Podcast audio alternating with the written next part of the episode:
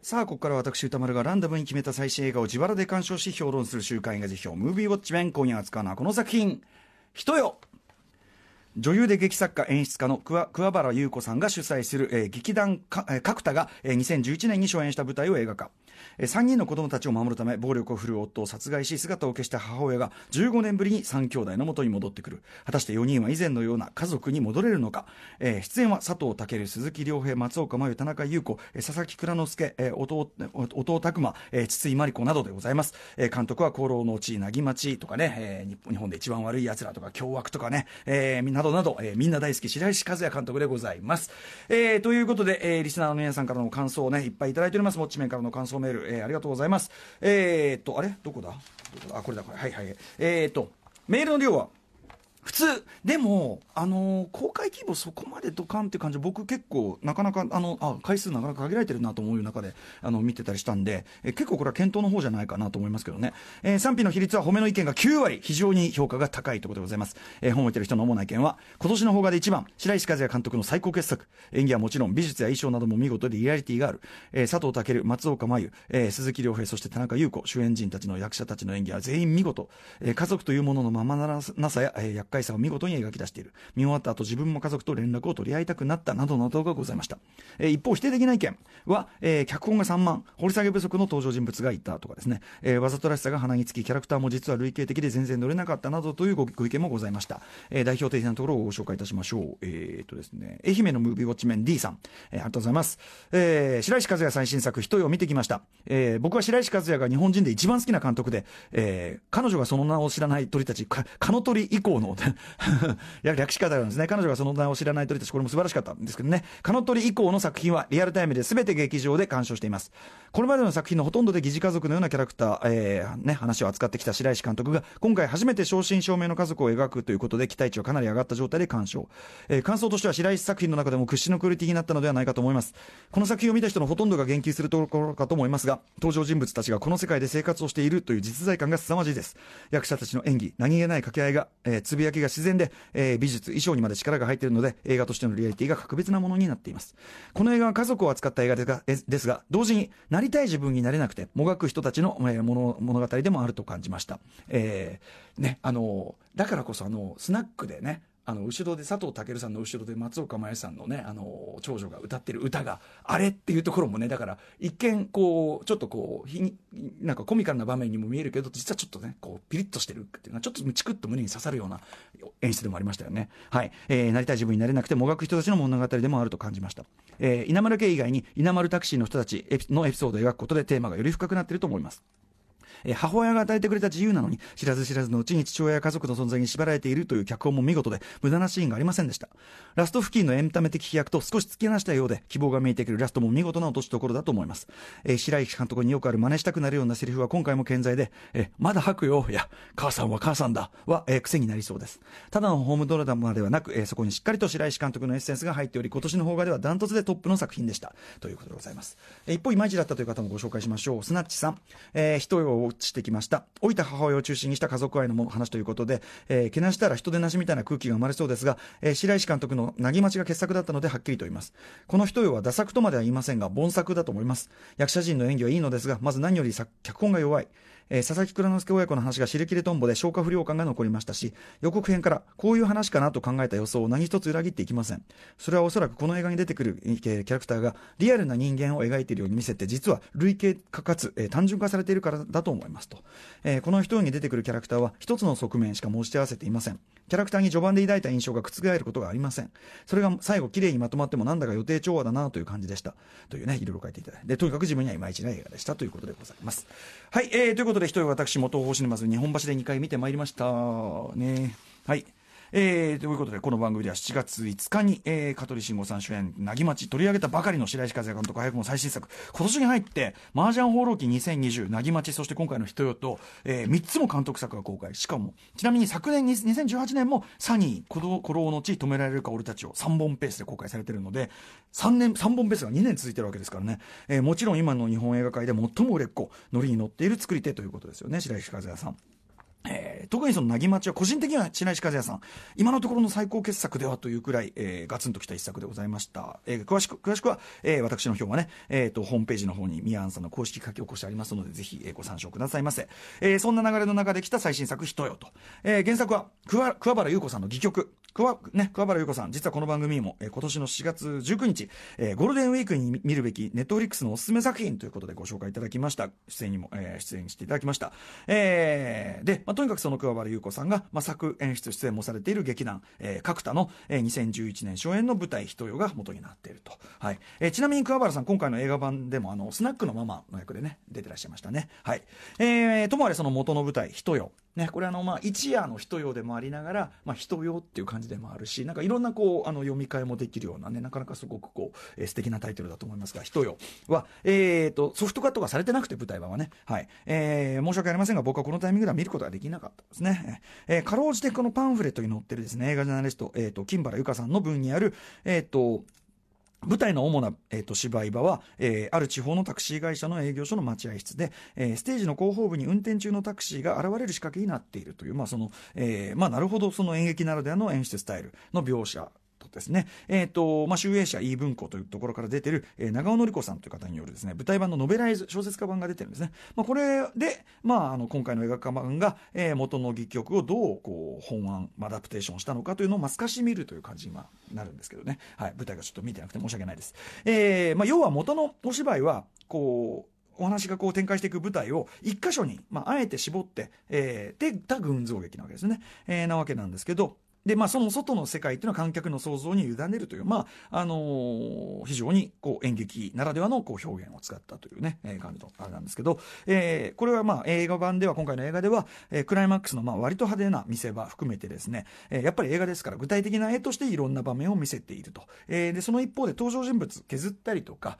えー、役割を減らしたりとかして、えー、群像劇感をやや交代、やや交代させて、えー、メインとなる稲村家の4人、特にやっぱり、えー、佐藤健さん演じるやさぐれた次男の視点心情に比較的寄り添った語り口にしているという感じですね。はい、えー、これ脚本手掛けてられてるのは、えー、白石和也監督作ではロストパラダイスイン東京とか凶悪とか3人など手掛けられてる高橋泉さんということですけどまあ順を追ってねちょっと話していきますけど。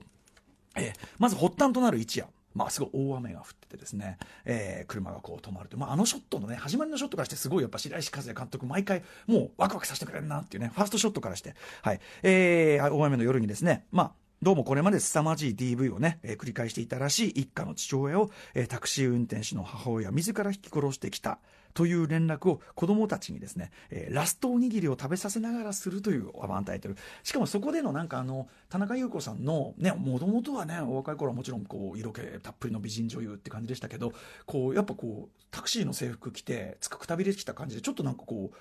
ね、あの元のあのノベライ版にはあるこう表現でしたけど性別がちょっと分かんないぐらいのくたびれ感みたいなねあれもすごい素敵良かったですけどねで、まあ、そのアバンタイトルから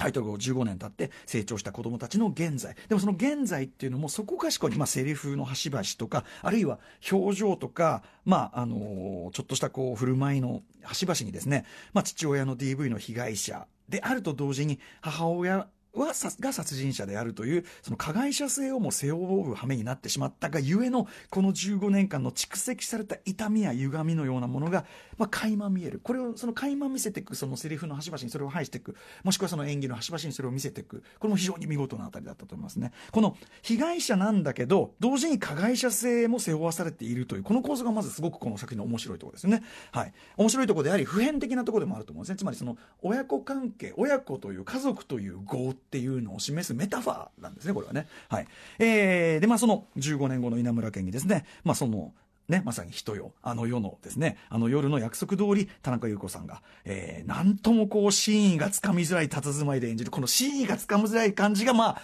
あのー、肝なわけですけど、真意がつかみづらい佇まいで演じる母親、こ、えー、小春さんが帰ってくると。で、この序盤のですね、家族同士がまさしく手探りで、一応再び家族たろうとする、みんな集まってくるし、えー、例えばその松岡茉優さん演じる、えー、長女はですね、娘らしく振る舞おうと、できるだけ努力はしているんだけどもというくだりの、こう、ヒリヒリピリピリするようなですね、お互いの距離感の表現が、まず素晴らしいですね。はい。特にやはり稲村家の子供たち3人ね、演じる、いずれ大人の演技講者たち、このお三方のアンサンブルがですね、演技アンサンブルが、ほ、こう、もう、えっ、ー、と、程よいこう緊張感とチームプレーの妙がですね、堪能できる、まさに極上のセッションですね。このお三方のセッションですよ。三人がこう、見事なパス回しをしててるというか、もしくは見事なセッションを聞かせてるような、どの場面も本当にぐいぐいその三人の表情の変化とか、いろんなセリフのやり取りのテンポ感とか、見るだけでめちゃくちゃ引き込まれるし、端的に面白いですやっぱしここはね。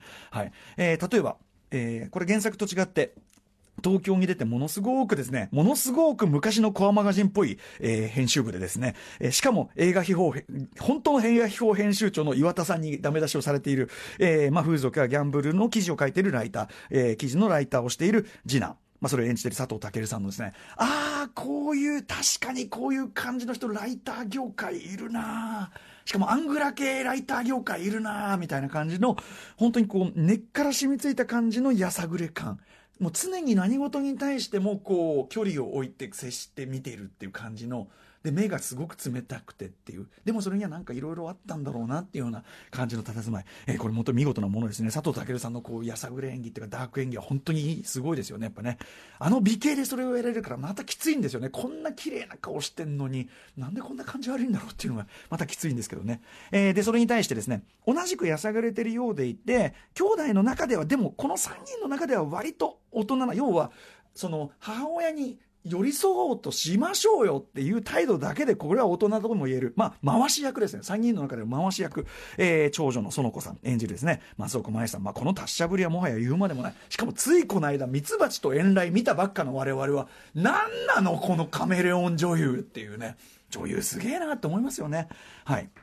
俳優さんってすごいなと思いますね。えー、特にですね、やっぱね、ま、松岡さんの得意技ですね。あの、カジュアルな言い回しでのツッコミが絶品ですね。お前なんとかかよとかっていうのを、やっぱ絶妙なちょっとだけ多分普通の人よりちょっと早いテンポ感でのカジュアルな言い回しでのツッコミ、もう本当にね、絶妙ですし、えー、絶品ですし、えー、あと最も手堅く生きているようで最も実は最も不器用に生きている長男、えー、演じるですねこの鈴木亮平さん。鈴木亮平さん自身の生真面目さみたいなものもうまくシンクロしているような感じで、えー、とにかくこの三者三様ベストポジションのこの兄弟三兄弟のトライアングルがですね、まあ、まず、まずこの3人のやり取りを見てるだけでも楽しい上にですね、そこに、まあ、そのトライアングルに絡んでくる第三者が、えー、によってそのトライアングルがどう変化するかっていう、これがまあはっきり言って今回の人よの最大の見どころだっていうふうに、まあ、僕言い切ってしまいたいと思うんですけども、はい。えー、第一にはもちろんですね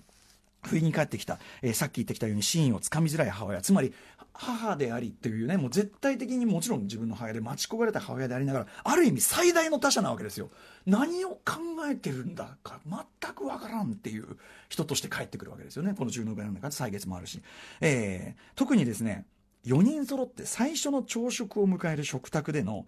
どこか妙にポジティブな物言いの母親ね。お母さんしびれちゃったね。なんかね。それに対して子供たちの三者三様のはっていう。松岡茉優さん松岡茉優さんで寄り添おうとしてるのにやっぱ一瞬えっていう。何そののんきな物言いって一瞬その表情だけ見せる。えー、あるいはね、えー、鈴木亮平さんはずっと iPad いじってるとか、特にやはり佐藤健さん、この次男のまさしく人が鼻じらむとはこの瞬間なのかという、鼻じらむっていうその表情と、目の、目線のちょっとした動かし方と、あと箸でのつつき方とかがもう、絶妙に、うわ食卓上で交わされる会話は、もういいんじゃないとか言ってるんだけど、この冷え冷えとしたこの会話の、えー、この食卓の感じね。しかもこの食卓が結局、最初は4人揃ってたのに、だんだんだんだん急速に寂しいことになっていくという、まさにこのフード演出も非常に味わい深いあたりですし、一方ではですね、フード演出といえばですね、えっ、ー、と、まあ、その、帰ってきたお母さんの歓迎に、バーベキューかよって、この 能天気さがまた微笑ましい、えー、タクシー会社の面々。まあ、ある種、こう、まさに白石和也監督、えー、作らしいですね、まあ、疑似家族っぽい。こっちこそがむしろ家族っぽいわけですね。えー、コメディリリーフとしての、まあ、音拓馬さん、例えば音拓馬さんのあの、あの電話の出方 とかですね、ええー、あさり、浅利祐介さんね、のですね、あのビールの飲み方、俺、俺はいけないよーんってあのビールの飲み方、もうこれ、もうコメディリーフとしてもう完璧な、えー、役割果たしてますし、あとはですね、このタクシー会社の面々の中でも、あの横顔でもうね、一気に持ってった、えー、筒井真理子さん、もうこの圧倒的吸引力、ちょっとした役、役割としてね、役柄としてセリフとか場面がそんなに大き多いわけではないのに、こう、圧倒的吸引力も、ね、もちろんのことですし、えー、あるいはですね、僕大ファンなんですけど、実は、えっ、と、カン・ハナエさん、ヤマト・カリフォルニアもね、素晴らしかったですけどね、カン・ハナエさん演じる、えー、通称、モーさんの、あの、サバサバとした、こう、サバサバとした美人の感じとかですね、えー、やはりこういう面々がわちゃわちゃしてる様を描くときに、やっぱり白石さんの絵が生き生きしだすなと、えー、一段と生き生きしだすなっていう感じもあって、すごい楽しいですしね。えー、そしてですね、今作忘れちゃいけない、えー、ある種今、今作で最も印象的な演技を見せてるのは、僕、今回ね、えー、その長男、えー、鈴木亮平さん演じる長男の、えー、別居中の妻、ねえー、を演じるめぐみさん。これ原作だともうちょっとこの文子さんというキャラクターは分かってない方向のキャラクターだったのをアレンジして今回の映画版ではある意味ですねこの稲村家というねこの家族の在り方の歪みを客観的に見て困惑し引いて怒りつつも改めて家族とは何かっていうのを問い直してそれでも家族なんだからやるってくしかないじゃないのってことを問いかける重要なものすごいある意味最重要な役割を、まあ、めぐみさんが演じてる。これをめぐみさんがですね本当に微細な演技例えば怒りを抑え込みながらの娘への一応表面に声かな呼びかけとか、あと、はい、行くよみたいなところの、あの、行くよの感じとか込みで、微細な演技込みで、本当に堂々たる実在感で演じてみる。めぐみさんってこんなすげえ役者さんだったのか。本当に舌を巻きました。素晴らしかったですね、めぐみさんね。えー、とまあそんな感じでですね、まあ、先ほど言った稲村さん兄弟のもうそれだけで見ていたくなるようなトライアングルに、えー、まあそここうしたさまざまな第三者の介入があって、えー、要はそのこのトライアングルが毎度異なる響きをしかもセッション的に化学反応込みで奏でていくというこれがやっぱりこう非常にこうグイグイグイグイこう引きつけられていく吸引力になってるわけですね、えー、でそこに最大の不協和音を最終的に持ち込むのが、えー、佐々木蔵之介さんが演じるですね。しかも佐々木蔵之介さんが序盤ではもう火の打ちどころのない善人としか見えないテンションでまあ、これも見事ですね、演じる、えー、堂下さんという人の、やはりその家族との危うい、えー、危ういバランスで成り立っている関係というのがある。これがまあもちろん稲村家の過去との対比になってるわけですよね。はい。しかもその、